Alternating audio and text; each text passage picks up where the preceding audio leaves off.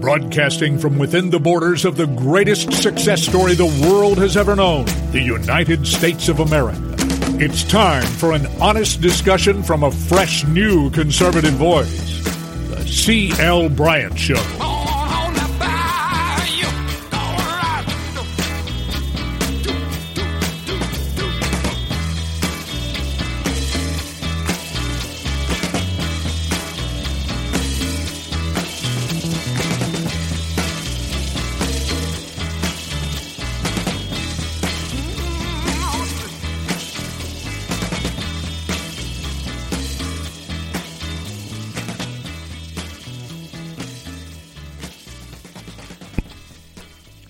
Back.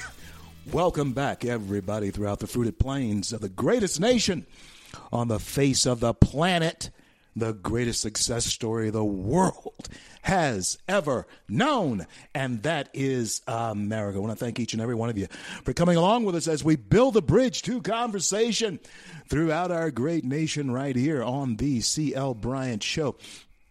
I got to tell you something, folks. Um, um, the, uh, the last, um, oh, I imagine a little while. I guess the mountain cedar or what have you, but um, having a little few a little sinus problems, you know, and that's what was going on when I when I opened the show here today. But I'm okay now, and glad to be with you. Glad that you come along with us as we build a bridge throughout uh, the great nation of America. It has been, oh my, the last what, 60 days has been absolutely um, life changing. Oh, you know it has. It's been life changing. Yeah. And um, we're going to talk about um, some of those life changes this week. Uh, particularly tomorrow when my special guest, and I mean a very special guest, you want to tune in tomorrow, uh, Dr. one of your favorites, matter of fact, Dr. Marlene McMillan will be on with us, Why Liberty Matters, and we will see her world view. Uh, her uh, take on the type of world view that's being put in place as we speak. You do know that there are some who actually feel as though um, there is method that's always attained in maddening times like these. Yeah, yeah, there's always someone who, nefarious, if you want to call it that, uh, you know, who has a method that they want to initiate during crisis times like these. Instead of uh, the method being keep us all safe, many times the method can be how do we uh, better socially engineer a nation through this crisis. Not saying that they want the crisis to occur. Not saying that at all. I am saying, though, that there are some people who don't let a crisis go to waste, as has been said by Rahm Emanuel, uh, former mayor of Chicago. Right hand to Barack Obama. We cannot let a, a, crisis, you never let a crisis go to waste. And you can believe me uh, when I'm telling you that uh, this crisis, as far as those with that type of ideal, and they can be on any, either side, I'm not talking strictly about uh, liberals or conservatives or libertarians or whoever. I'm talking about the human nature and the worldview that, pardon me, that comes out of that when that nature becomes greedy. Okay? And greed is something that is pervasive throughout the entire human race. But somehow, what will happen is that um, there are various people who will try to use it as a divisive tool when there's nothing either any of us could do about uh, you know how we were raised and all that type of thing and how we were born. You know you have nothing to do with that.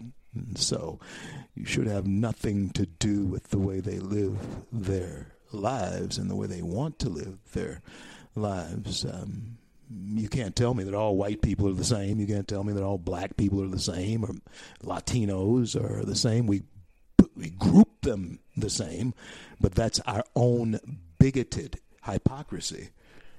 We we're the we're the ones who group people like that. Children don't do it.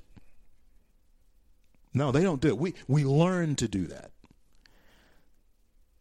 And so, and so, when we look at what we are to learn here uh, from what's happening in uh, in this nation right now, um, we're going to have to examine and bring in some great minds like Dr. Marlene to talk to us about uh, the um, end game, and I don't know if it's the right term, but the method to the madness that's going on right now. There, there's always a method to the madness. I also want her to chime in again on the Benjamin Bloom type of uh, educational uh, approach that we have here in America and how every educator in this country is influenced by the Bloomian uh, ideals of education.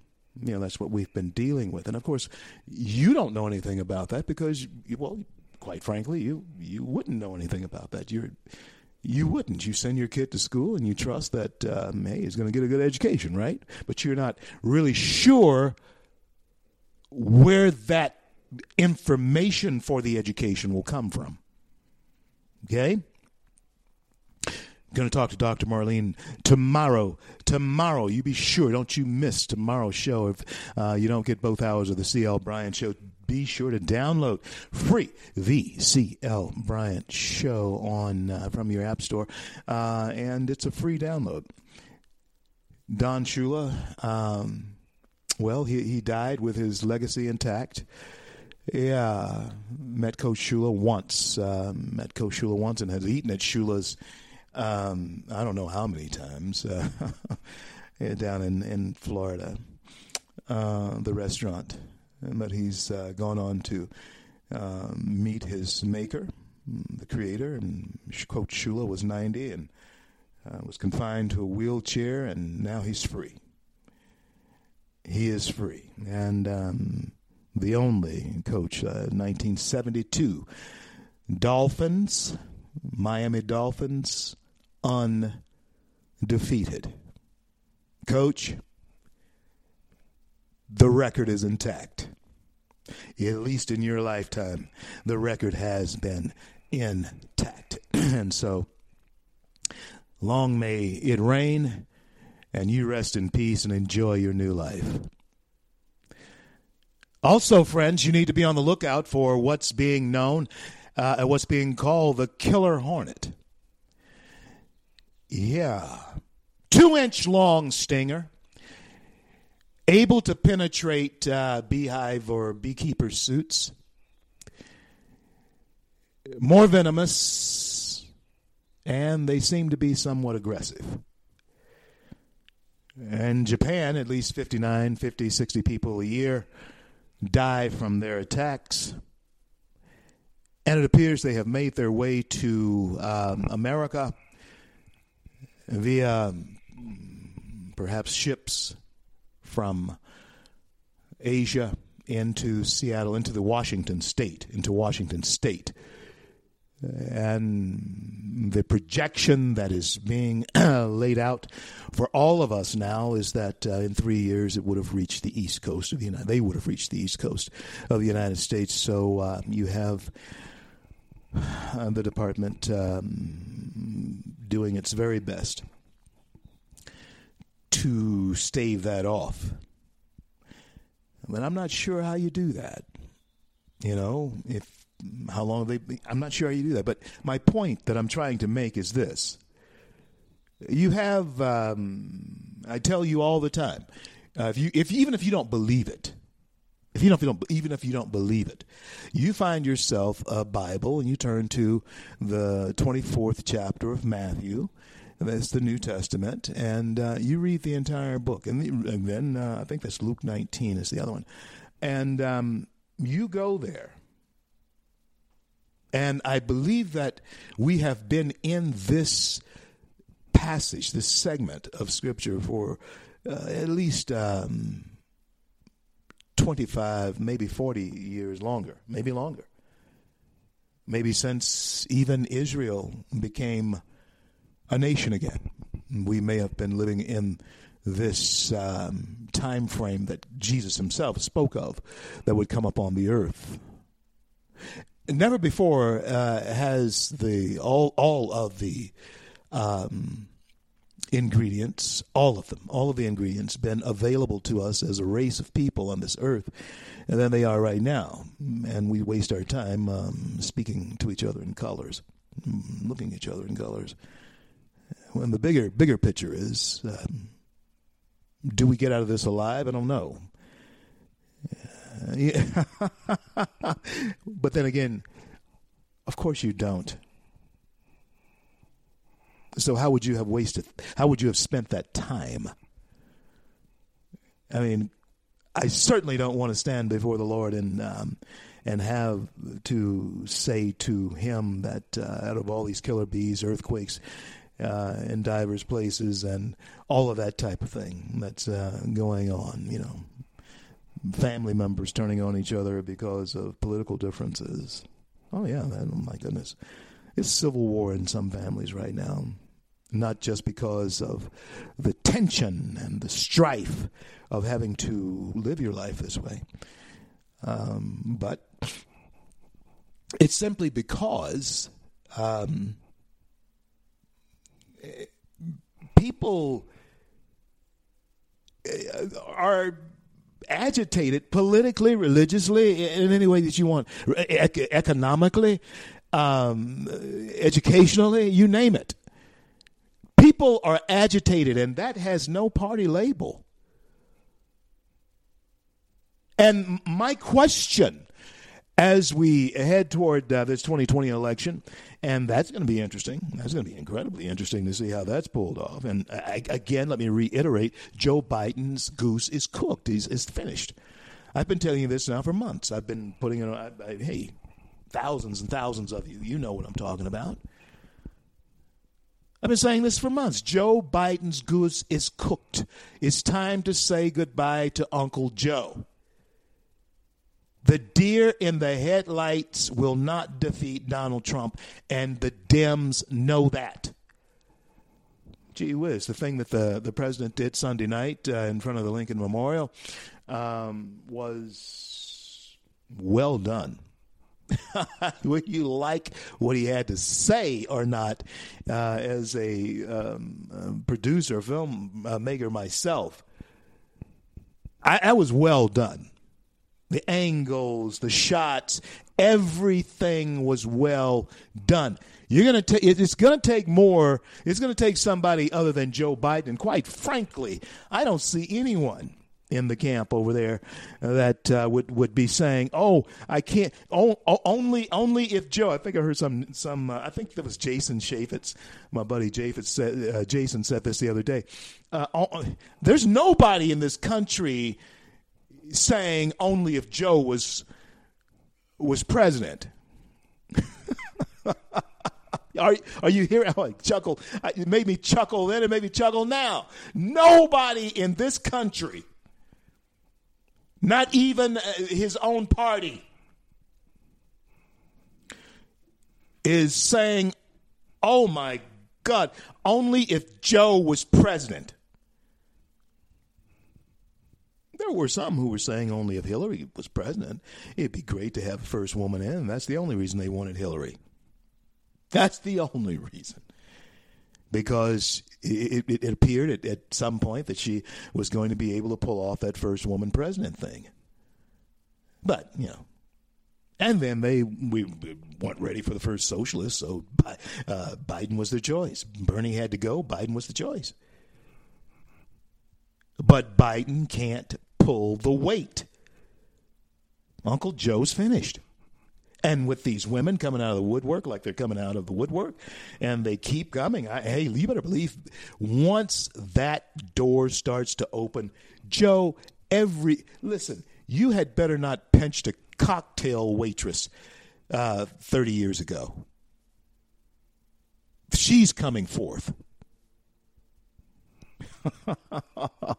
you had better believe it. So Joe's finished. Joe's cooked. Goose is cooked. So the question boils down. It comes back to us. Do we want a dangerous freedom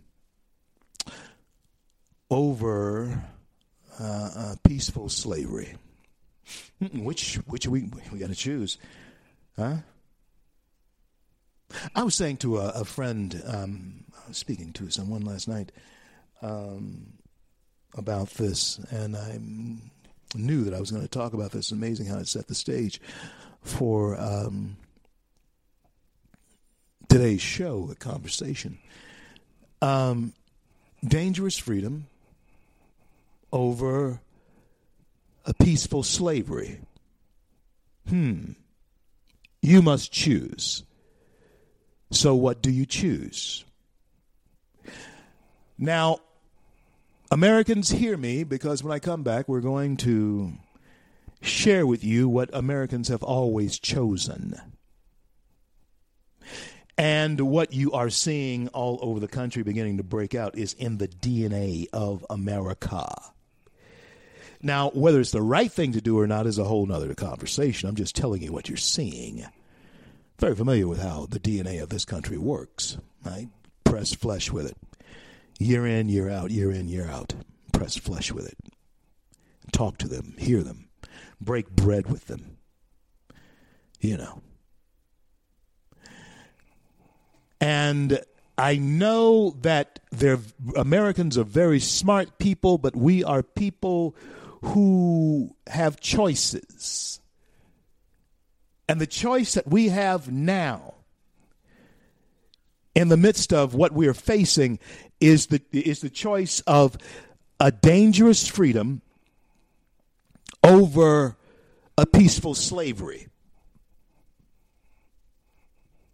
Now, when I return, I want to share with you what this group of people, this nation of folks called Americans, the most, in my opinion, in my, my estimation, and I've seen many of the peoples on the earth, visit some of their countries. But from what I have seen and from what I can tell and from what they will tell you, America is the most exceptional nation on earth. What has made it that way? It's not stupidity. It's not ignorance. It's not uh, recklessness that has made us the most exceptional nation on earth. But uh, the answer to what has made us exceptional is found in the choices between a dangerous freedom over a peaceful slavery. So, when we return, we need to open that. We need to delve into that. And every true American, every red blooded American, I mean, I'm going to be speaking to your soul. You'll, we will understand us better after this next segment, I certainly hope. I'm CL. This is the C.L. Bryant Show. Uh, it's been a long and tedious road that we have been traveling, but yet we are still moving. We're traveling. We have not stopped our forward motion or momentum. And that is a good thing. As far as our um, spirit is concerned, we still have it. But how long will that last? Well, not too much longer. If we continue down this particular path, those spirits are going to be broken. Many are already broken. The rate of suicide, depression, and family abuse is rising. I'm CL. Be back. Don't go anywhere.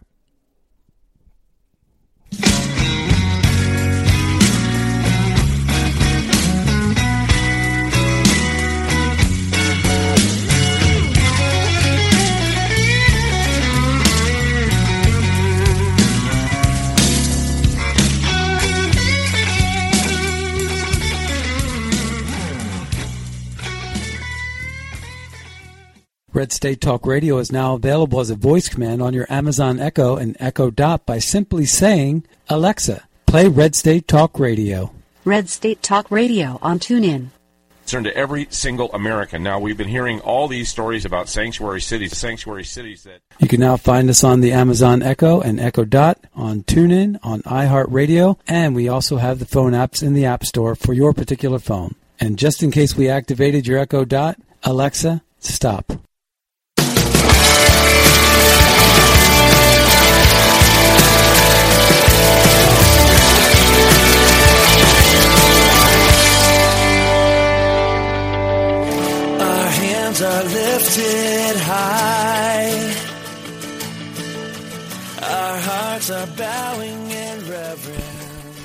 CL back with you on this great day in the USA. Glad to be here with you. A dangerous freedom over peaceful slavery.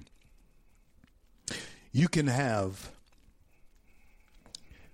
one or the other. America, you can have one or the other. Um, what have we always chosen? We've always chosen the dangerous freedom. As Americans, that's what we have always chosen. We would rather take the risk of losing our life than to settle into the comfort, the warmth, the opium of a peaceful slavery. Well, that's what we've, I mean, that's just historically what we've always chosen. And so that's why I want to talk so bad to my good friend, Dr. Marlene, tomorrow, Dr. Marlene McMillan, internationally known uh, mind, about the shifting sands of worldview that is taking place in this nation. It didn't matter whether you were liberal, Democrat, Republican, or conservative, or black or white. Worldview, uh, many times, uh, is misunderstood. And so, a nation, a national identity, is always based on its world view and we as americans though we have we who sent the first men to the moon chose that's a part of the dangerous freedom that type of exploration. That type of expanding the nation from uh, the atlantic to the pacific is uh, case in point of America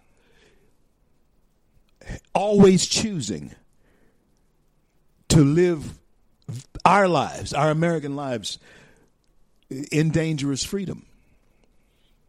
And I will submit to you, as I submitted to a, a friend that I was speaking to the other night, uh, I will submit to you that um, the pursuit of freedom, my friends, is always going to be a dangerous proposition.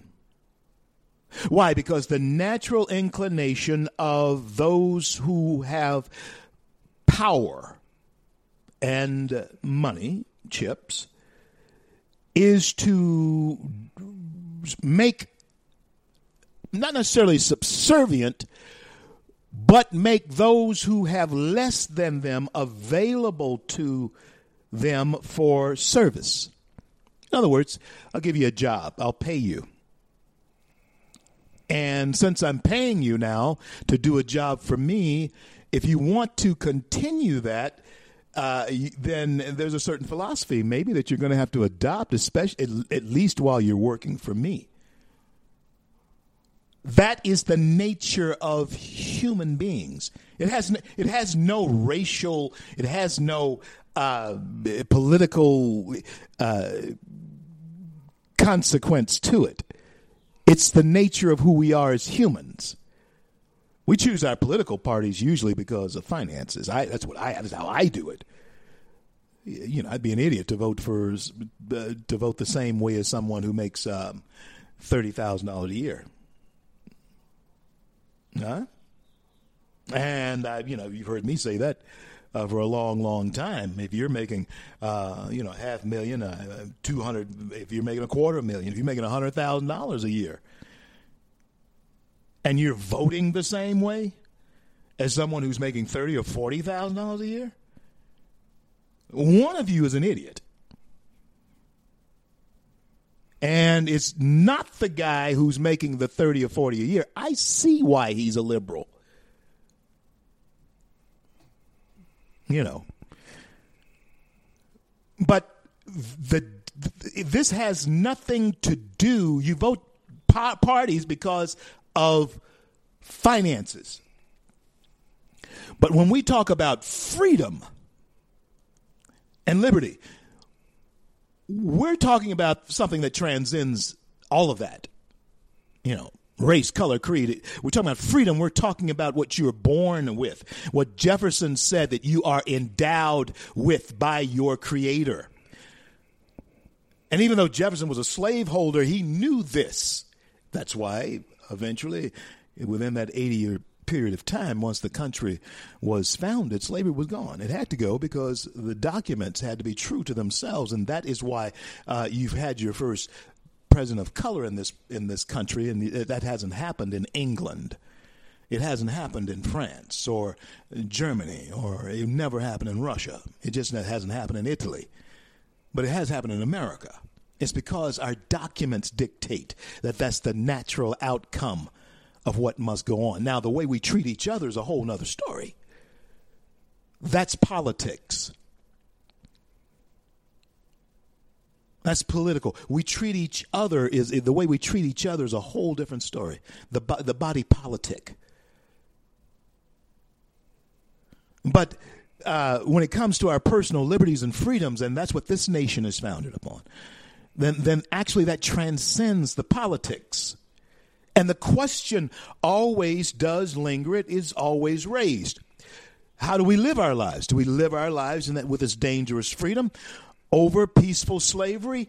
I'm saying to you, Americans have always chosen dangerous freedom to peaceful slavery. We've always chosen that.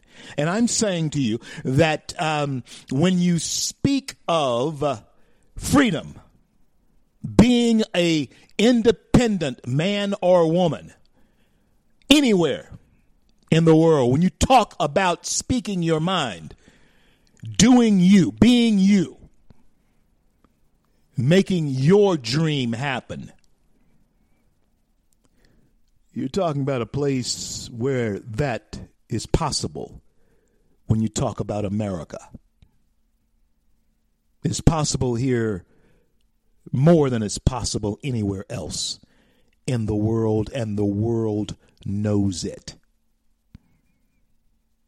So, why is it that we uh, would like to melt into the warmth of the peaceful slavery?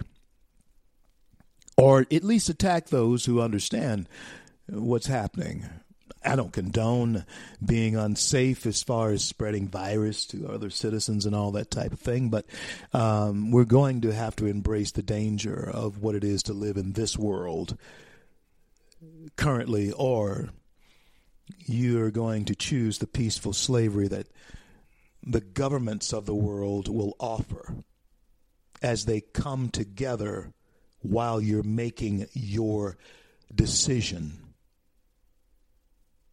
Oh, yeah. The, wh- while you're making your decision, I want you to understand something. The governments of the world are communicating because we're looking at, yes, a global pandemic. And so all of the, the the nations who are affected with this, I think it's 170, 680, uh, well, 170 nations, I think, is um, affected with this. And they must talk. They must decide and decipher how to initiate certain controls if worst case scenario comes about.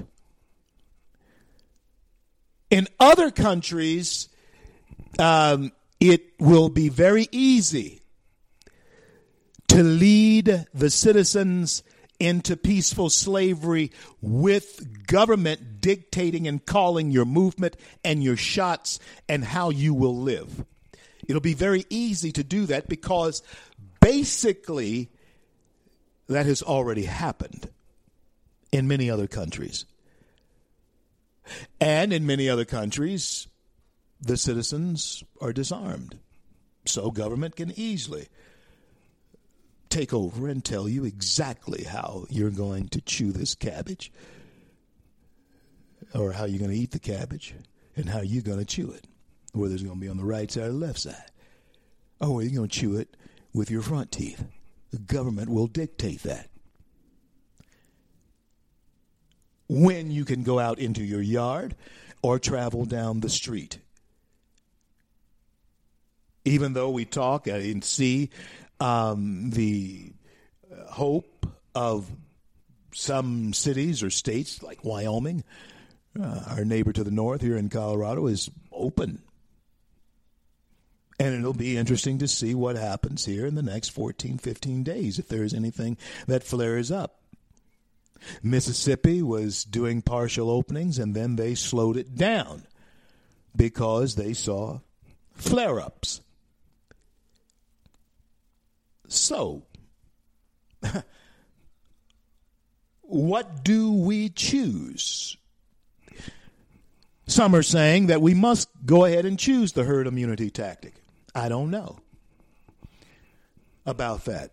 After all, even though I'm uh, very feeling very fit, I'm very healthy, and I thank God for that. I, you know, it's the, His grace that uh, causes that to be the case for me. Call it a gene pool that He gave to me. I don't know, but I'm over sixty. Don't look it. Thank God. Don't feel it. Glory to God. But um, I'm over 60. So there are choices that even I am going to have to make based upon my um, life and lifestyle and age. And when I make those choices, I'll be making the choice based upon whether I want to live a, a life of dangerous freedom or one over peaceful slavery. I can tell you right now, I'll choose the dangerous freedom every time. And maybe dangerous the, the, the wrong word. Um, cautious. I don't, I don't know. Cautious freedom. I, I don't know. I just know this. Uh, the old man, my dad, had this saying, you know, son, I'm just going to live. We're all just going to live until we die anyway. uh, yeah. So simple yet incredibly profound. In other words, calculate the risk and live your life. Because the fact of the matter is, we're all going to live until we die, anyhow. You cannot tell me that uh, you have not calculated the risk of going to a grocery store, walking around out in the open, period, bringing your clothes back into your home, not knowing if something uh, is in airborne, you know, dimensions. Yeah, we, we, we, dangerous freedom is what we have always enjoyed. We have no clue about this. and the the um, vaccine is soon to be out. Are you going to shelter in place until the vaccine comes out? I know people that are already committed to doing it. And you can believe this. And um, will he get a, a, round of applause for it? Of course not. But the president, and, and the way he has been whipping the um, task force and leading this with courage. I think we're going to have a vaccine much sooner than later, much sooner than uh, thought. And we just have to make sure that it's safe before you give it to people. of course. We have to make sure this stuff is safe. But I have a feeling we're going to have a vaccine. And if you're one of those who's going to sit it out until the vaccine arrives, do so. That may be the smartest thing to do. But you're going to see American upheaval from then until from now until then. You're going to see American upheaval from now until then, especially in those states uh, that may extend the close down or may have to extend the close down because the people got out too early. Americans will always choose the dangerous freedom. So don't be surprised and don't be angry at them. Just stay away from them if you're one of the people who uh, think differently. But don't be surprised, don't be angry at Americans being who we are, being who they are.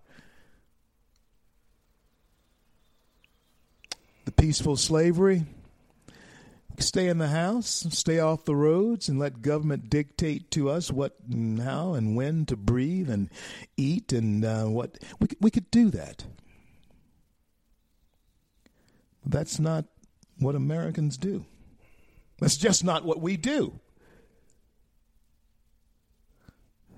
I mean, how often have we said that um, we don't care how we do it in Europe, how they do it in Europe? okay, it's a great place to visit and all that kind of thing, but you know, we don't care how they do it in Europe. You know, I, I care how they do it right now in Denver or in Colorado and when I lived in Louisiana, you know where I cared about the most that you know I cared about was going on in Louis in Shreveport or in Louisiana because that's where I was. And so friends, that's why it's your choice how you will approach this with dangerous will you live your life wanting to be called someone who enjoys dangerous freedom or someone who enjoys or lives in peaceful slavery. Oh, somebody's bristling at that. I know. I'm neither. I'm gonna gonna do anyone. I'm cautious. Well, you, you, you're choosing one or the other. Either way you do it, it leads to that. Bold and robust,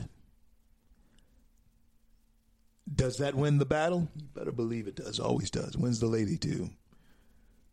Or does uh, timid and placid, waiting for it to go away? Maybe if I we hide under the covers.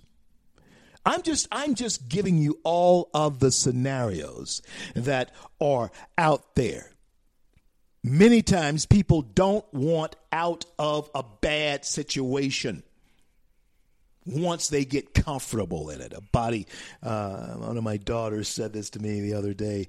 Uh, she said, A body in motion tends to stay in motion. A body at rest tends to stay at rest. Reminded me of that. I think that's uh, one of the theories of um, motion uh, there, and that's fact. And that goes for you as uh, a body who is now encapsulated for the most part in your home.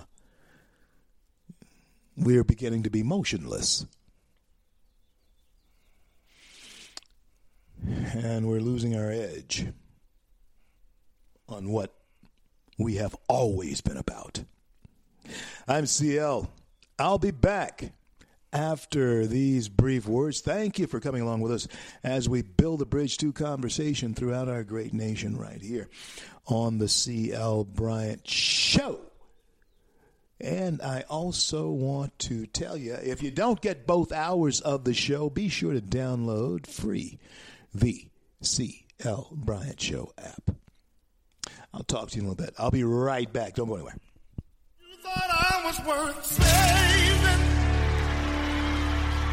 So you came and changed my life. You thought I was worth keeping. So you cleaned me up inside. You thought I was to die for. So you Red State Talk Radio is now available as a voice command on your Amazon Echo and Echo Dot by simply saying, Alexa, play Red State Talk Radio. Red State Talk Radio on TuneIn.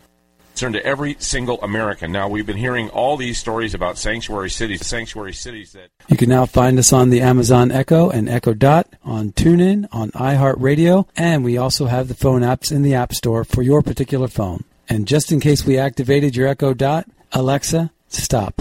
Stand up for America. Then Americans, stand up, stand up, stand up. God bless you. God bless America. I do the best I can, always in the helping hand. And for the flag I stand. CL back with you on this great day in the USA. I want to thank each and every one of you for coming along with me as we build the bridge to conversation throughout our great nation. Uh, what are we afraid of? What makes this thing so frightening?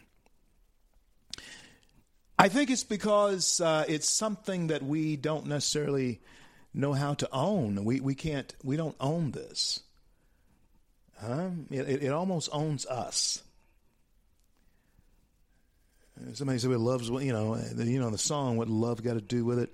It reminds me of that because that's the way I think of um, love. In some ways, love is the thing about love that's so frightening and so powerful about it is that you really don't own the emotion. No, it, it sort of takes you over. It, it owns you. When it takes you over, it, it takes you over. And it makes you do weird things. And that's what this is doing to us. As a nation, it it it is it, it, that's what's frightening about it is that it has it, we don't we there's no way we own this. We we don't own it. We can't we haven't put a bridle in its mouth so that we own it and can control it. It owns us and it's making us behave funny in strange ways I know that may have been a strange uh, correlation love and corona uh, but that's just the way it works for me. And we have to pay attention to the to the nuts and the things that don't make sense, like this. Um, all of you are familiar with uh, the Reverend Billy Graham, one of the greatest, uh, perhaps the greatest um, minister of the modern era and certainly one of the greatest ministers of all time. Uh, Dr. Um, Billy Graham, Reverend Billy Graham, he had an honorary doctorate. He had, didn't earn a doctorate, but um, he, uh, he, could get he could get a million honor, honoraries, no doubt about it. Well, his son, all of you know Franklin Graham. We all are familiar with Samaritan's Purse.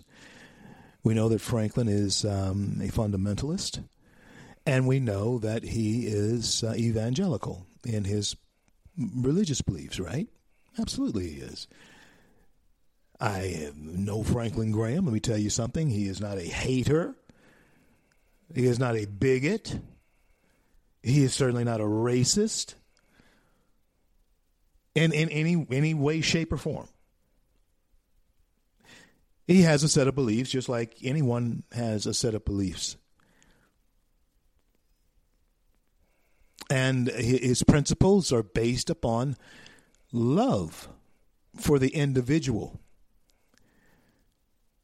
And I know that there are people who feel as though if you have any uh, opinion other than the opinion of uh, the LGBTQ community about who they are, if you have any other opinion about that than, than what they have, then you are evil. And friends, the truth of the matter is that type of attitude is evil. It, it, you don't have to agree with what I believe for us to coexist. Of course not. Th- That's where the conversation comes in. If if I was a part of the LGBT community, TQ community, I would absolutely sit down to talk with Franklin Graham and myself and who, whomever else. Bring in uh, whomever. Bring in both sides. But you don't get to that place by condemning each other. And they say that Franklin does that. No, he doesn't. He doesn't condemn anyone. He simply proclaims what's in Scripture. He didn't write that. Neither did I. I'm just simply proclaiming it. And for proclaiming what that says, you are called a hater. No, I'm not a hater. I don't hate you. I'm just telling you what I read. I mean, come on. Uh, how many people, uh, how many books have been burned over that very same type of attitude? Yeah. Coming up in the next hour, Bill Gates um, was talking to some people 15 years ago about creating a, a vaccine, an injection for religious fanatics, you know, to control how they react. Now, that may sound like to some um, body that may sound, oh, that that's great. We can calm these religious fanatics down. They don't go around talking about God all the time, or b- blowing stuff up all the time, or or being Jews all the time. You know, uh, yeah, it sounds good, doesn't it? That uh, maybe you can neutralize that, right? Maybe it does, but no, friends. They want to curb the opinion.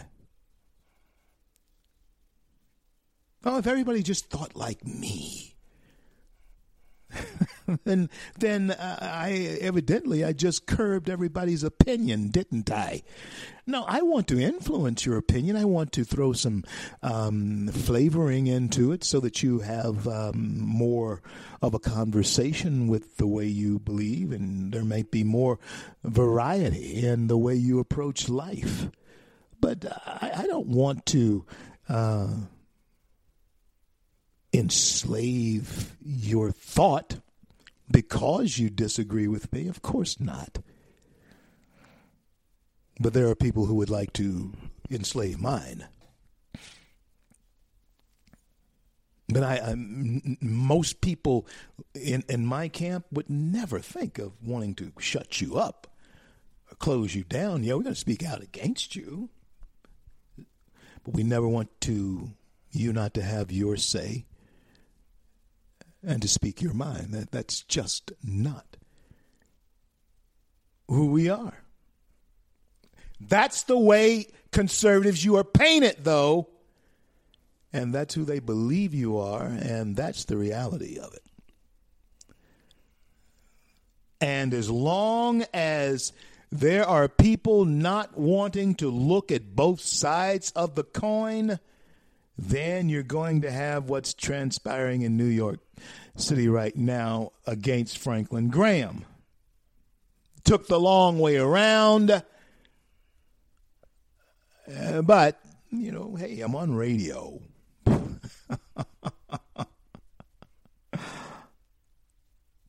yeah, the LGBT community had no problem with Samaritan's Purse coming in to Central Park, setting up uh, field hospitals, tending to this crisis in the heat of battle. And they Samaritan's Purse should have done it. And people should have remained silent when they showed up to help those who were hurting. But if you didn't say anything then, why are you coming out now saying it's time for this racist, hate filled group led by Franklin Graham to leave your city because that's not what you're about? Oh, the magnitude of that type of hypocrisy is stifling. Oh, I don't mind them expressing their opinion about Franklin Graham. Of course not. But that reeks of ingratitude. You know, you don't want to proselytize anybody. Nobody anybody they help of course you go in you go into any hospital they give you their literature. Come on. All of it's okay except for that that's given out by christians that's what the message is i'm afraid oh it's all cool unless franklin graham gives it out but he can come and help us anytime then he has to go do you see where this is going?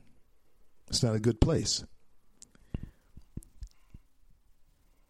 What's frightening is that this thing has taken us over. It has taken us over. We don't um, own it this corona thing is beginning to own us. And that's what Americans are rebelling against. And they're choosing the thing that they have always chosen. Americans have always chosen a dangerous freedom over a peaceful slavery. Anyone who has succeeded in this country at some point in time. I'm not talking about maybe risking your life, but you may have risked financial danger in order to be free. I certainly know any slave who escaped the plantation or even survived the plantation practice a dangerous freedom. In his own way, large or small, large way, the runaway slave practiced a dangerous freedom. But he'd rather that than a peaceful slavery. I am the runaway slave. Take my word for it. That's what I preferred. Reckless? No, that's not entering into the picture. Who wants to be reckless? Of course not but you be as cautious as you can in your freedom, even though they're saying that there's danger out there. You let us protect you, you let us keep you. Um, we'll talk about the brother's keeper aspect of all of this when I return after um, the news hour, the news break. Yeah. It's time for us, I've heard said over and over and over again here in these last. Um, couple of months. It's time for us to be our brother's keeper. When I return after the break, I'm going to tell you exactly why that is a message you do not want to buy into. Some of you are going to say, oh, that's biblical. well, the words did originate there we'll talk about how, why they originated when I come back. And it will give us some insight as to how easily we are misled. I'm CL. This is the CL Bryant Show. Always glad to be here with you all great days in America are ahead of us. Our economy will kick kick into gear again. We're going to finish this year strong. And to all of you Republicans and conservatives out there, take heart. We'll win easily. Talk to you later. Be right back.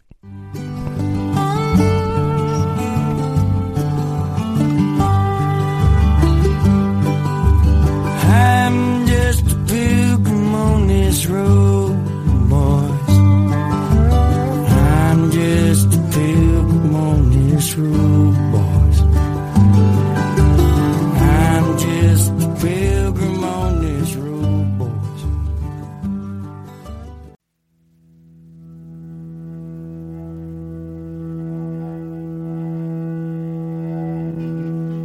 Broadcasting from within the borders of the greatest success story the world has ever known, the United States of America. It's time for an honest discussion from a fresh, new conservative voice. The C.L. Bryant Show.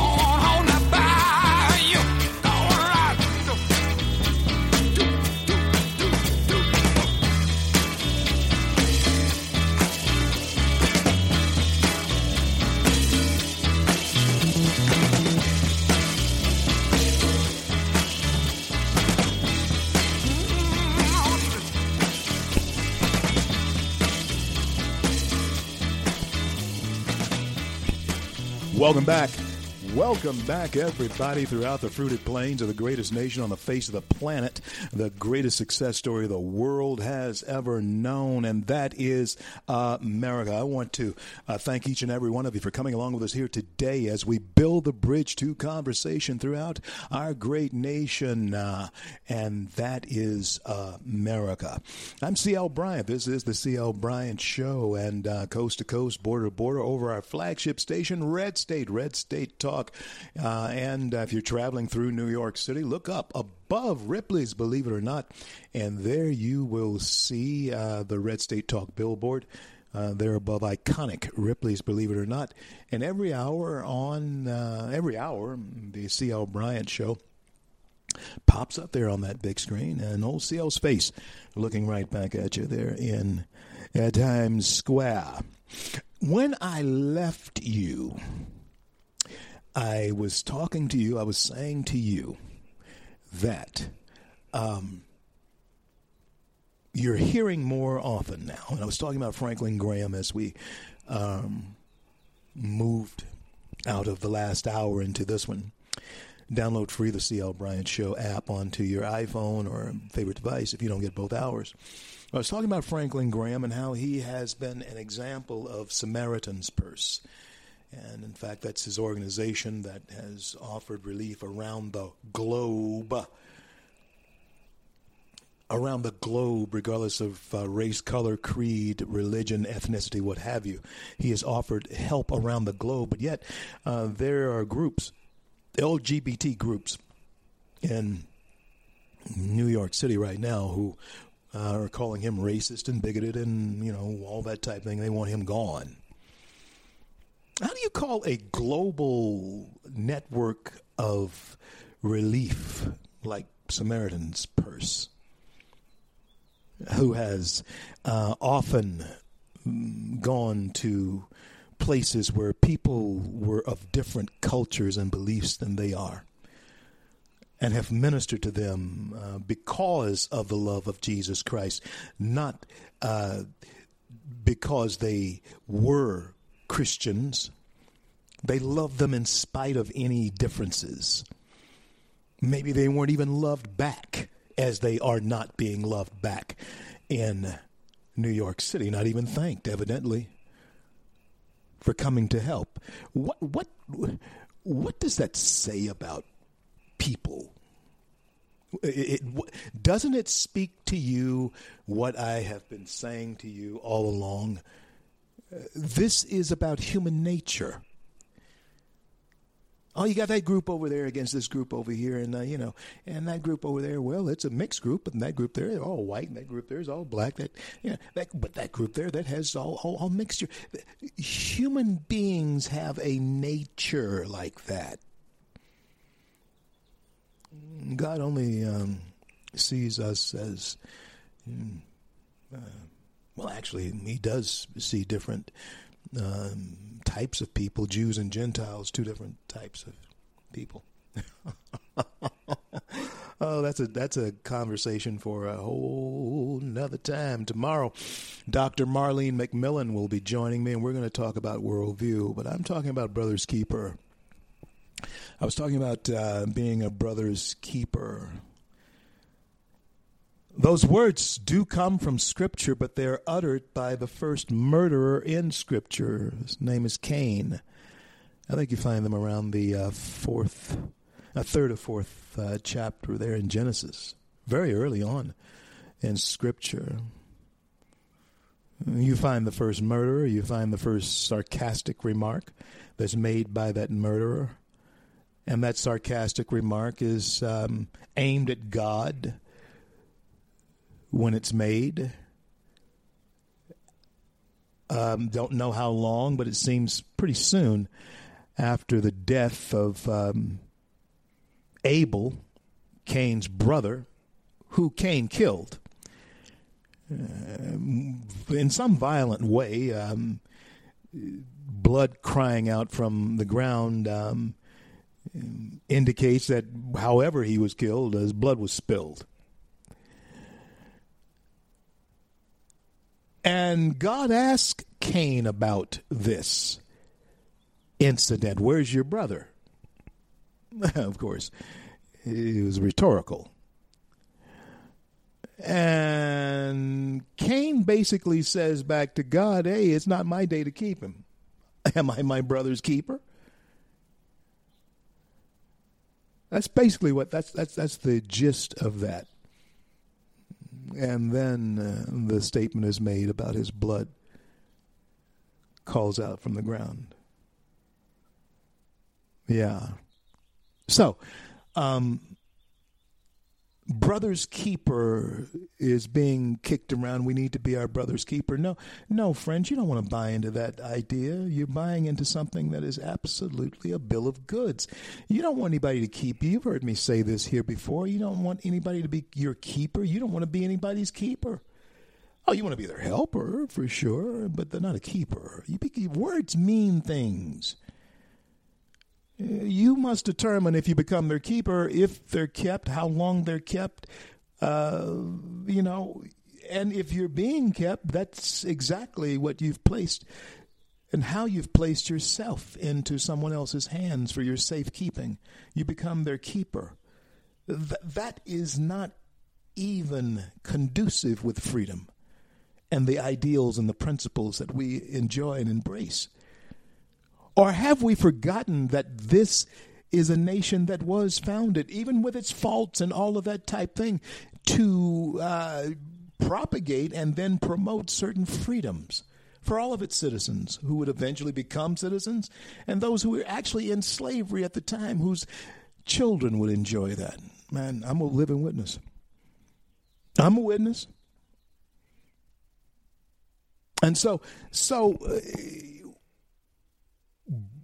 that phrase, you listen for it. We're going to need to be our brother's keeper um, here. It's setting you up for a mindset to soften you into a point where you can be vulnerable to being kept in a time of crisis. Oh, how comforting is it how comforting is it uh, to know that uh, you have a cushion to fall on and you don't have to worry about it if something happens? Um, eh, government is for that on to a degree. But friends, when we start talking about this being a way of life, and people start using phrases, and you start using phrases behind them like new normal Oh, I know there's all types of things that we get to get used to over a period of time, but you don't want to get used to this type of thing. There are some things you must reject. Huh? Like the pet rock. there's there's some things that you must reject as fad. Yeah, like pet rock or that thing, yeah. I thought of that actually once. A friend of mine and I, we were out in Arizona, and I saw this beautiful, this gorgeous rock. And I said, Man, I'm to take this rock home. It can be my mascot. That's what I said. I didn't say pet. I said, It can be my mascot. I had thought about it. If I had only thought about selling beautiful rocks and calling them pet rocks. But it was rejected, and that's what we have to do with corona uh, hysteria is come to a point where we own it, we have a bridle in its mouth, and we can control it. Otherwise, it will consume us. The, the hysteria will rage on both sides.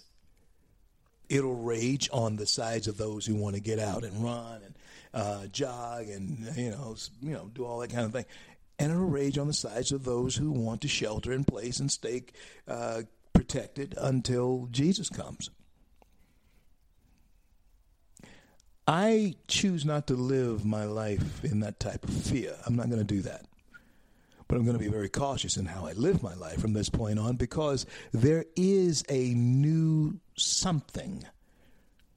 I don't know what it's called, but I'm not going to call it normal. There's a new something as far as lifestyle is concerned that is introduced, being introduced to us as we speak. And um, you can see the planks falling into place as we speak. Boom, boom, boom, boom, boom. They're falling right down into place as we speak.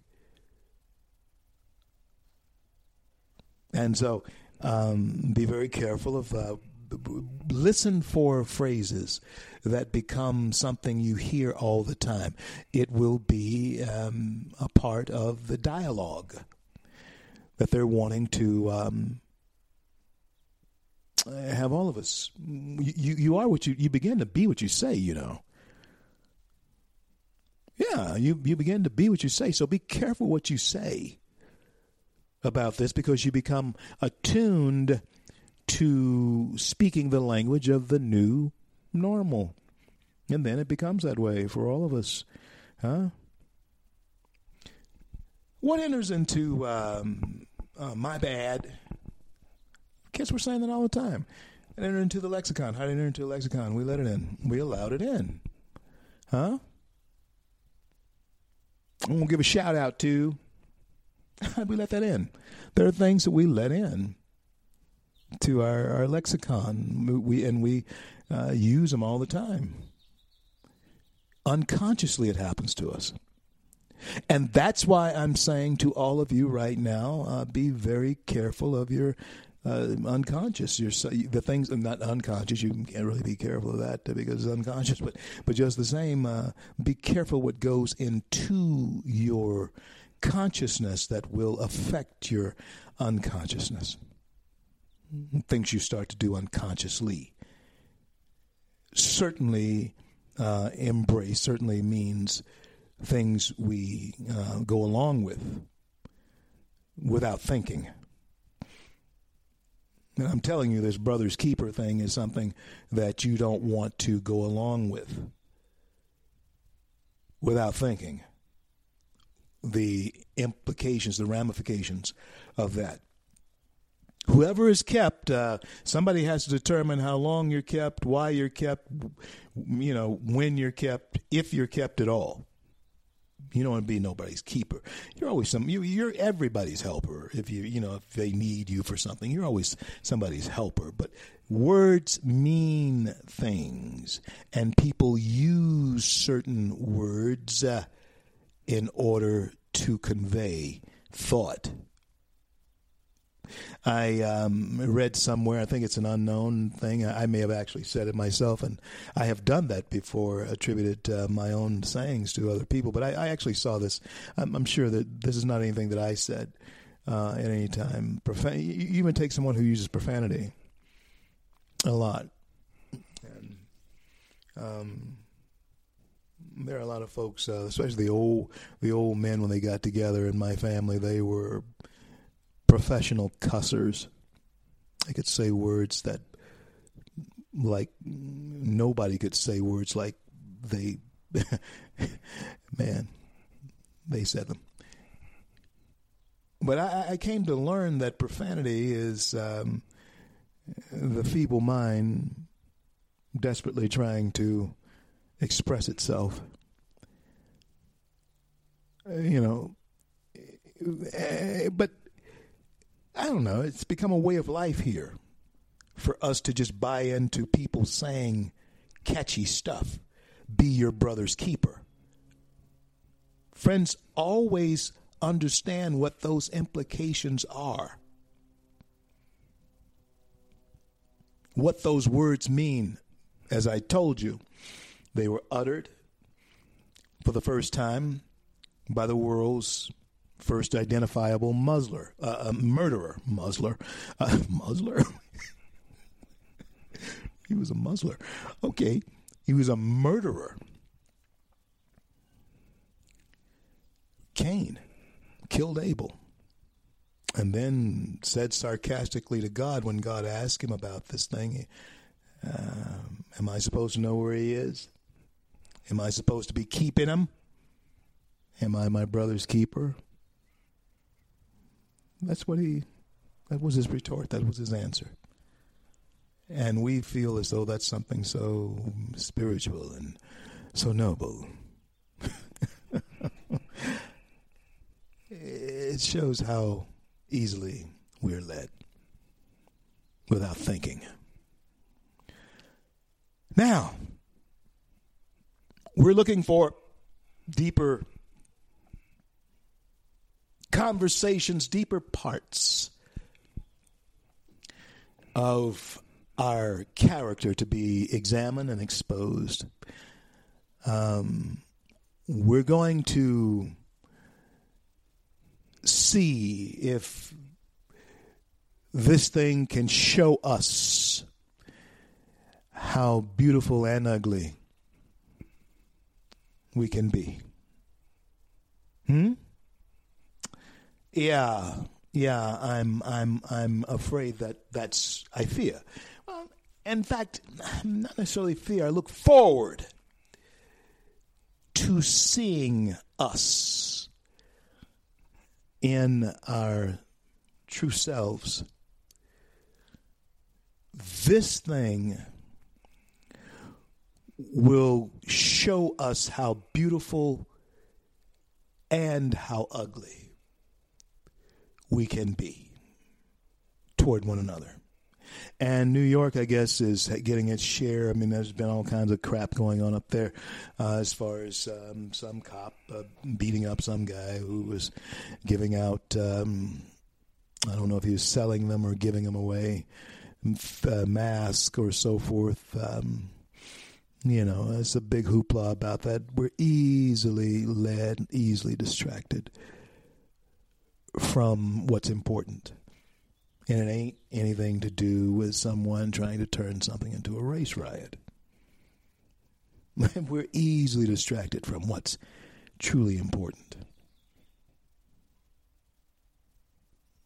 And to all of you who are easily distracted down the um, garden path of uh, making everything about race, um, that is the least of our worries in 2020. Uh, in, in the age of COVID 19. And so, my fellow Americans, there comes a time when we get tired. So tired of um, not being able to be ourselves. That only in private conversations and among rational people do we speak sensibly. But don't let us get into a group. Don't let us congregate into a mob. We'll get crazy. That too is human nature friends, that too is human nature. I'm CL. This is the CL Bryant Show. I look forward to uh, talking to you when we return with more of the CL Bryant Show. This uh, show can be downloaded by app, free, the CL Bryant Show in the App Store. Uh, and you can listen to us anywhere you go. I'll be back after this short break.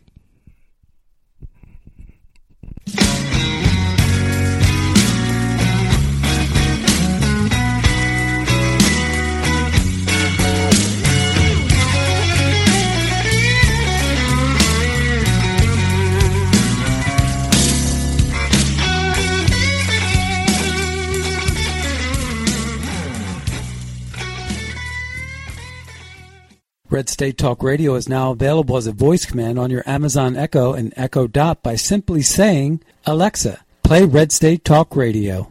Red State Talk Radio on TuneIn. Turn to every single American. Now, we've been hearing all these stories about sanctuary cities, sanctuary cities that. You can now find us on the Amazon Echo and Echo Dot, on TuneIn, on iHeartRadio, and we also have the phone apps in the App Store for your particular phone. And just in case we activated your Echo Dot, Alexa, stop.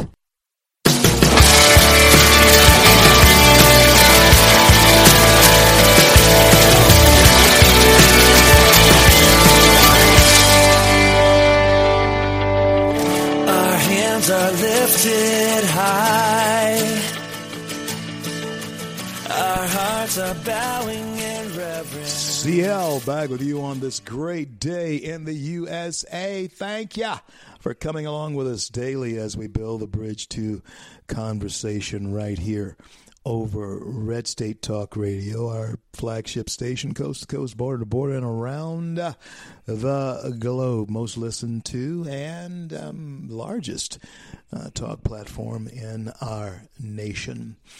Um, yeah. Yeah. um, The essence of who we are is being challenged, and there are choices that we um,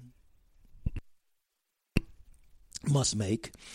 And um, those choices actually boil down to uh, uh, a, dangerous freedom or a peaceful slavery.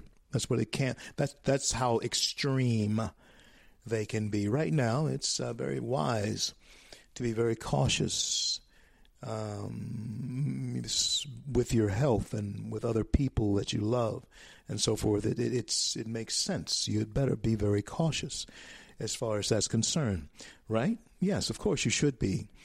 But there comes a point.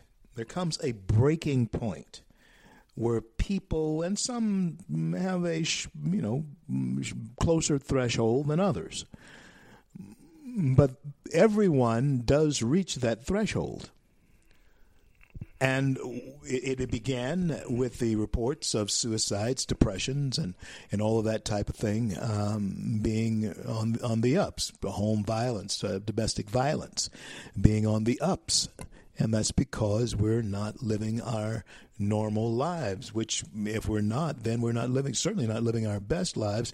And the type of life that we're needing or or, or they're wanting us to get used to is one that is absolutely contrary it's contrary to who we are. It doesn't matter what your ethnicity is in America, it's contrary to our DNA, what we have enjoyed, and what our parents enjoyed. It's contrary to it. Hmm? Americans, we're, we're you know this. We're used to going out um, on uh, Friday night and Saturday mornings, Sunday mornings, uh, congregating and uh, getting that. Um, you know that mm, frittata whatever you know that's american life going to the brunch breakfast brunch all of that is a part of American life. Oh, the buffets, the all you can eat buffets.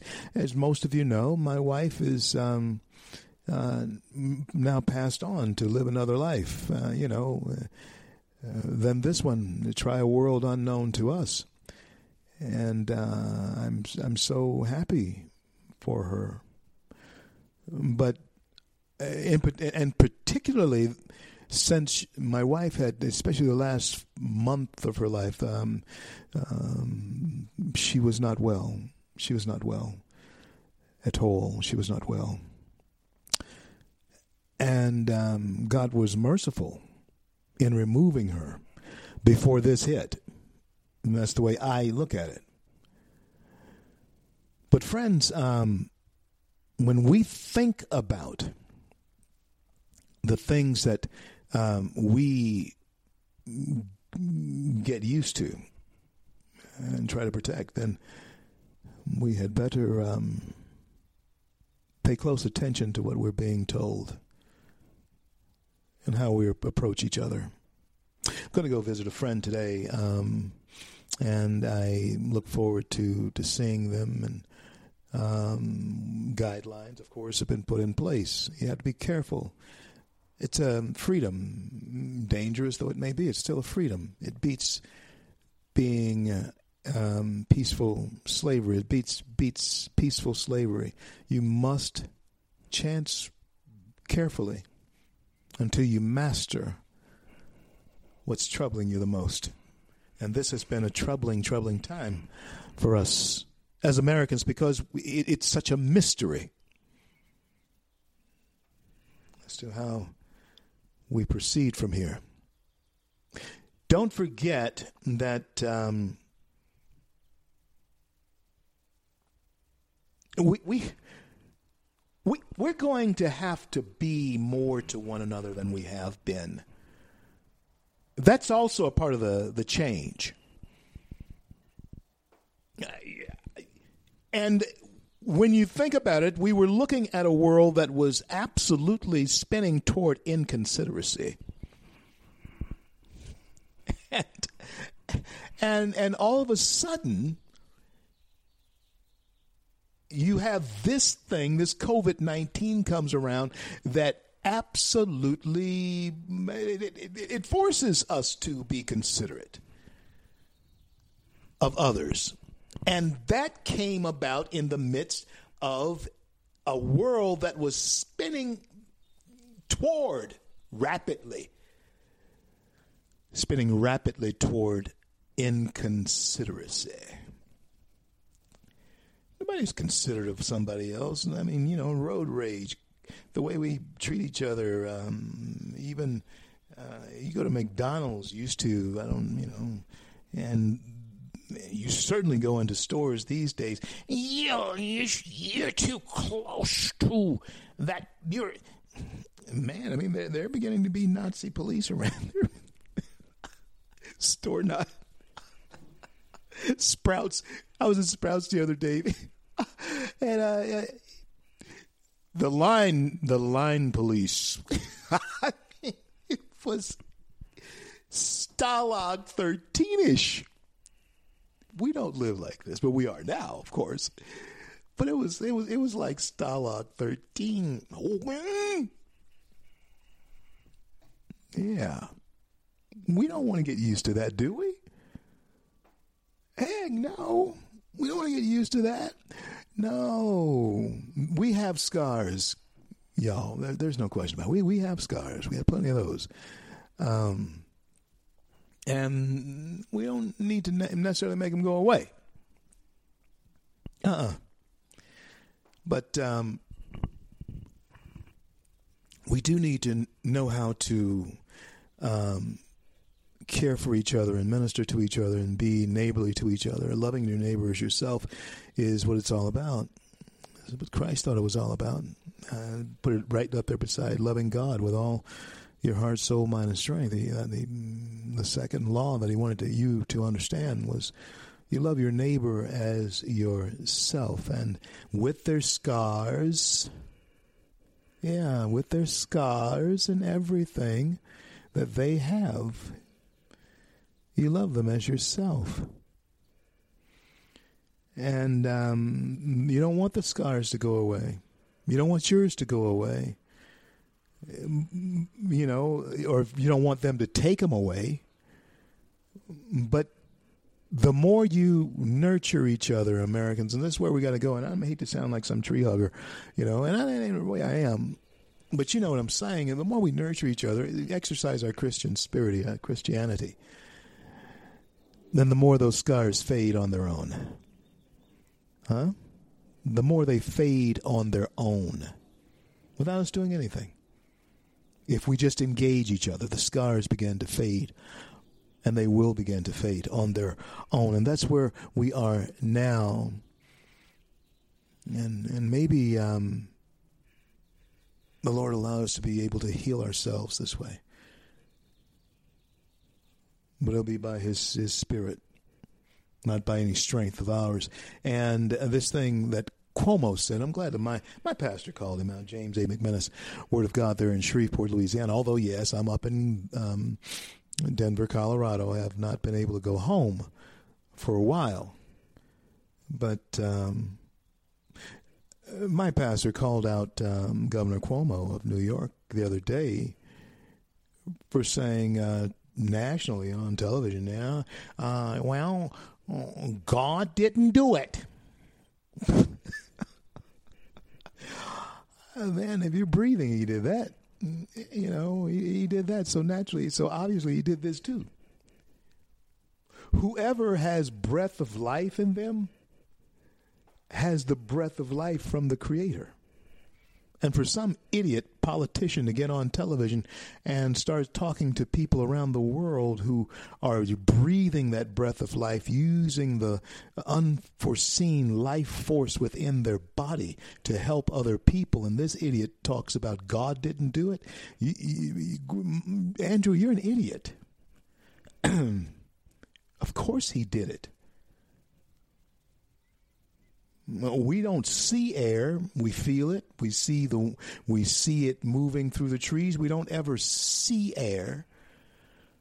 But we doggone sure knew if it left the planet, wouldn't we? And uh, we'd only be aware that it had been left, that it has left for a very short time. Yeah, God did it. We wouldn't we wouldn't miss it for long. In other words, we one if air ever leaves the planet, we wouldn't miss it for long because we wouldn't be alive.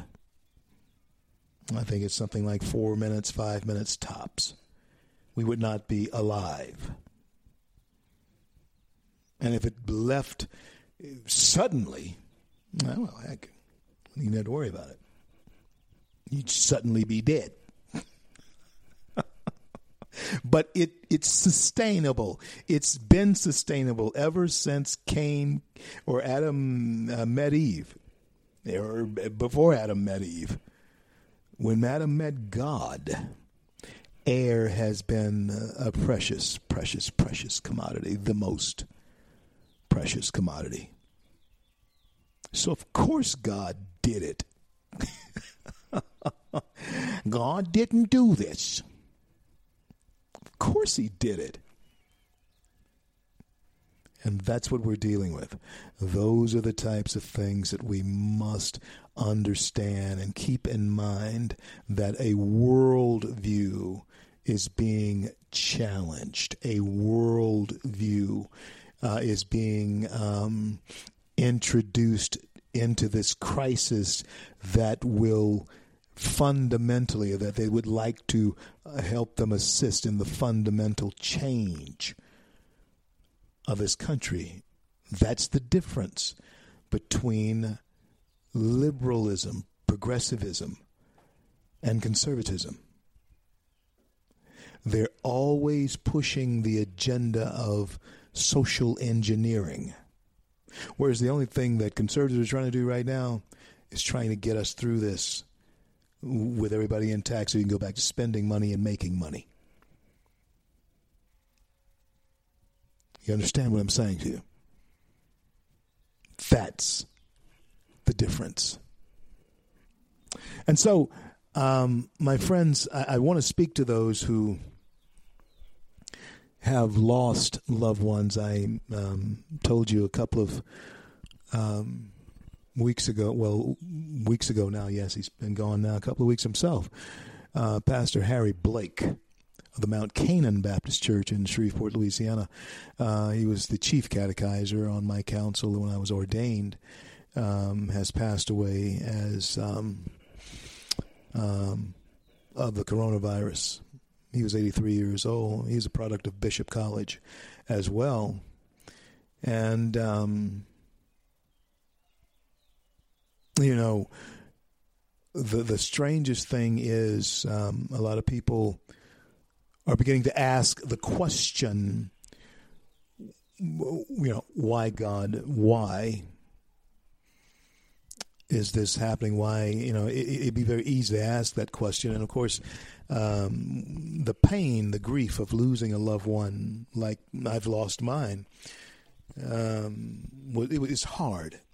But at least I had a chance um, to say goodbye to my wife.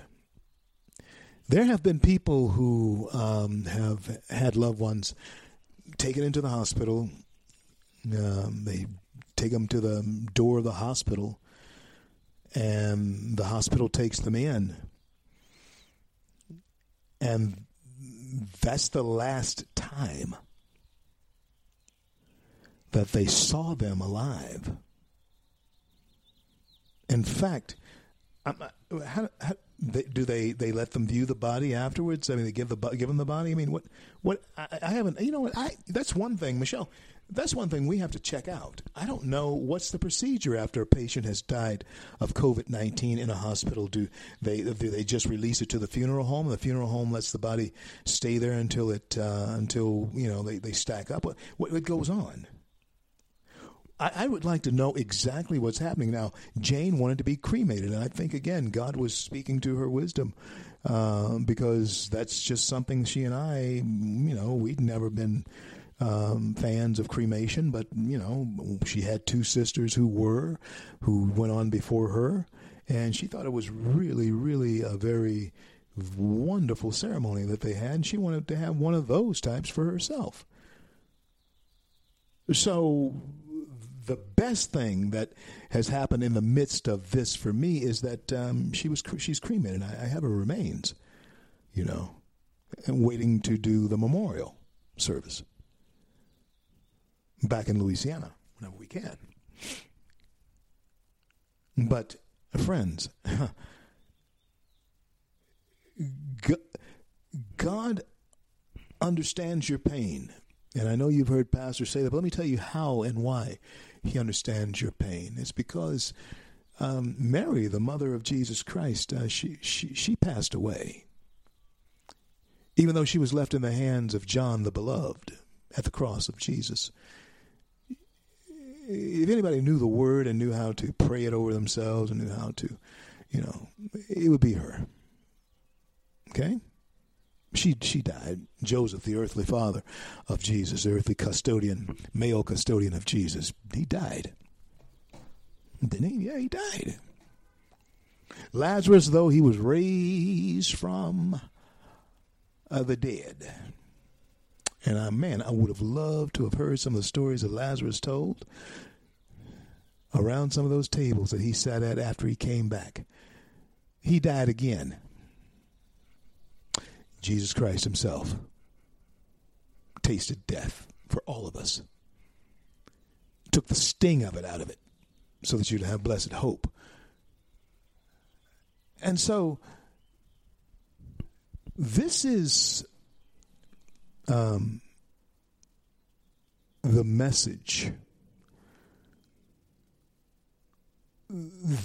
that I certainly hope brings you some type of comfort is that you're not in this alone, even if you're at your home alone, like I have been, uh, except for going out to cautiously buy groceries or something like that. You're going to have to make a decision. A decision is going to have to be made. Whether or not we live our lives in dangerous freedom, or we live our lives with peaceful slavery. I'll be back with the home stretch of the C.L. Bryant Show when I return. It's been great uh, being here with you tomorrow. Uh, you don't want to miss tomorrow's show. Dr. Marlene McMillan is going to be on with me, and um, she is a powerhouse, powerhouse of knowledge, international lecturer, uh, the founder of Why Liberty Matters. Dr. Marlene tomorrow on the CL Bryant Show. Be right back. You thought I was worth saving, so you came and changed my life. You thought I was worth keeping, so you cleaned me up inside. You thought I was to die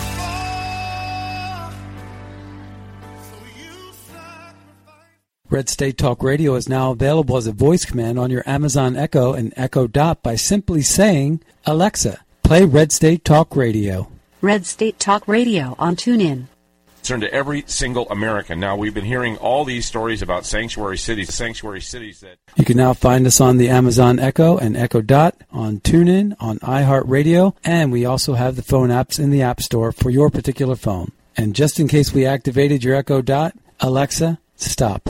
Stand up for America. Then Americans, stand up, stand up, stand up. God bless you. God bless America. I do the best I can, always in the helping hand. And for the flag I stand. CL back with you on this great day in the USA. Thank you so much for being there with me as we build the bridge to conversation throughout our great nation. What we must avoid, uh, America, what we must avoid is a situation where keeping you is no benefit and getting rid of you or destroying you is of no loss. Are, are you hearing me? Uh, oh, I'm not just I'm not just throwing around uh, words here. I've con- I, I wanted to convey a thought to you that you, I, I certainly hope grasp. We we don't want to get to a situation in this country where government has the power, the authority, absolute uh, say so without your input. You don't want them to get to a, a, mindset or an attitude about the citizenry of this country where they feel that keeping you is of no benefit. Getting rid of you, losing you, destroying you won't be a loss. That is what happens when you give over to a totalitarian type of control, government control and you're seeing shades of it. And it's easy for people to buy into it so that they can have peaceful slavery. Oh, or you know, I'm gonna I'm gonna help them do this because at least they'll leave me alone. you know, you know what I'm saying? That is the type of cowardice that is creeping into the Americans' um, soul. They're trying to cross. Uh, they're trying to make it a, a part of a as a hybrid. Yeah, they want us to be bold, but they want us to be scary and and, and cowardly and sheepish, sheepish at the same time. Huh? And eventually, whichever dog that you feed the most is going to be the strongest. That's the way it is with feelings and attitudes. Whichever one you feed the most, that's the one that's going to be the strongest. so be certain. You don't want to get to a, a situation where your government has an attitude toward its citizenry where they feel that keeping you is of no benefit so destroying you is of no loss. That is why a lot of Americans are taking on the attitudes that they're taking on. They're not crazy. They want to live as much as anyone else, but they want their freedom more. Give me liberty. Give me death a dangerous freedom, a dangerous liberty, is what we have always chosen, Americans. That's what we have always chosen. So, and I, I certainly hope that uh, we find a way to choose it again. The coronavirus is not going to go away. Even if it did, there would be another that comes along. Don't you see? Can't you see the tea leaves? Can't you see the handwriting on the wall? Haven't you read scripture at all? It's not going to go away. After this leaves, something else will come to take its place. Read, I encourage you again, Matthew 24, read it. And so, my friends, and you know, just say a short prayer when you're reading it. Uh, Holy Spirit, open my eyes. That's all you got to do. When you start, I'm, I'm telling you, you will absolutely be amazed, astonished at how it will unfold. You'll be amazed. Matthew 24. And I'm not here to debate it. I just proclaim it. I just that's what I I didn't write this stuff. Okay? I didn't write it. So, um, procrastination is another thing we have to watch out for. We have to be aware of, to be careful of. Us falling into a state of procrastination because all of the days that we are at least mine let me speak for myself all of the days that i'm experiencing now it's it is very much groundhog day um very little is going. I mean, although today's going to be a little bit different. I plan on visiting a friend a little bit later on for the first time. Uh, just actually making a, a real visit, you know, and sitting down and, and talking. Although we're going to uh, exercise spacing and all that type of thing. But um, this is the time that um, we have and I refuse to be uh, led to a point where I just, I just, um, we, where I am actually dictated to by the um, people we have elected to office, without my own input. Hmm. So you have to make that thing. We cannot get to a point where we procrastinate because um, ultimately, as the president has said, ultimately what unites us, what un- what ultimately unites us, a nation, is success. DJT, Donald John Trump. Ultimately, what unites ultimately a nation is success we must have success over this this virus. We must have success over uh, this outbreak. Otherwise, we're going to be splintered. And everybody's going to be wanting to run and go their own way and do their own thing uh, in in their own way and at their own time, and that will be harmful.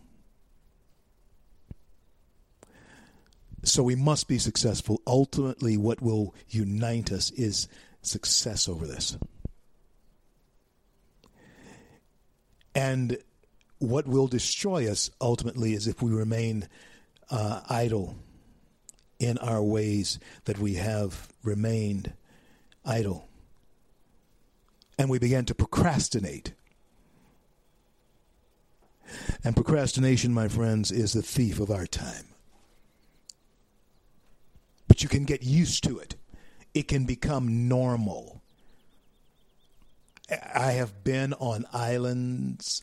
Uh, in fact, uh, this la- this island uh, that I was the last island I was on was uh, in Cape Cape uh, there right near Mexico. Cape Caulker, off, off of Belize, off the island, off the um, nation of Belize, in Central America, and. Um, you can't you you had better not be in a hurry for anything and i certainly hope you're not in a hurry to get to you know you can order uh, anything You can order anything. And you don't be surprised if that's going to take about 30 minutes. you know, it could take 45, but uh, people are not in a hurry at all because they've gotten used to procrastinating. Oh, I'll smoke another cigarette or uh, do whatever before I go and get their food and take it to them. They have learned the art of procrastinating. And since Dave, every day is pretty much Groundhog's Day for us right now, and things are going to get back into the swing of things. I certainly hope that we don't get into the habit of putting off for tomorrow things that we would have normally gotten done right now. It'll hurt us, and it'll slow us down a pace. It'll slow our pace. We cannot go from being industrious and, and, and industrious, uh, ingenious people because we come up with our own thoughts and we, we use our own hands and our own actions to um, that God has given us to shape our success in this world. This type of thing can actually slow that pace. And that's why we, we must opt, and that's why we have always opted for the dangerous freedom rather than the secure slavery. And um, can have your docile slaves, and you know I'm never going to be one of them. Or you can have those who are saying to everybody, we need to run away from this. We need to get away from this. You can have your docile slave saying, "Hey, man, let's just just be cool, dude." You know, Massa feeds us on, you know, Tuesdays and beats us on Wednesday. Uh, feeds us again on Thursdays,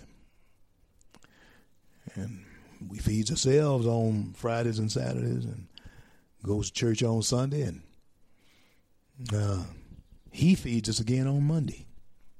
Master feeds us again. Yeah, but uh, that beating that you take on Wednesday. That's the thing, man. he feels he has the right to do it. And that's the role of big government. Once you give them the right to feed you, the right to house you, the right to clothe you, you give that over to them, then they feel they have the right to beat you on Wednesday if they want to. Well,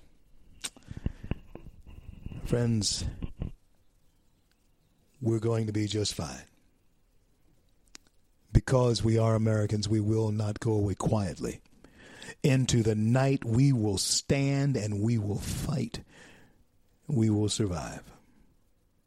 Because of people like you. Come along with me daily as I build the bridge to conversation right here on the C.L. Bryant Show. I am C.L. Bryant, and in the words of um, um, our president, what ultimately unites a nation is success. Let's be successful in conquering this epidemic together, watching out for each other, being good neighbors, and handling this thing in a way that Americans know how to handle things. Let's get it done. Get on back to work and get our lives back in order. Well, I want to thank God for bringing us to the close of yet another day, and I want to thank Him for our men and women in uniform around the globe who defend our right to speak our minds.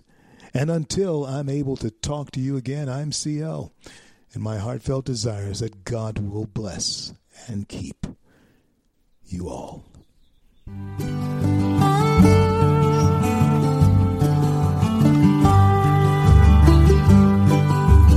I'm just a pilgrim on this road, boys. I'm just a pilgrim on this road.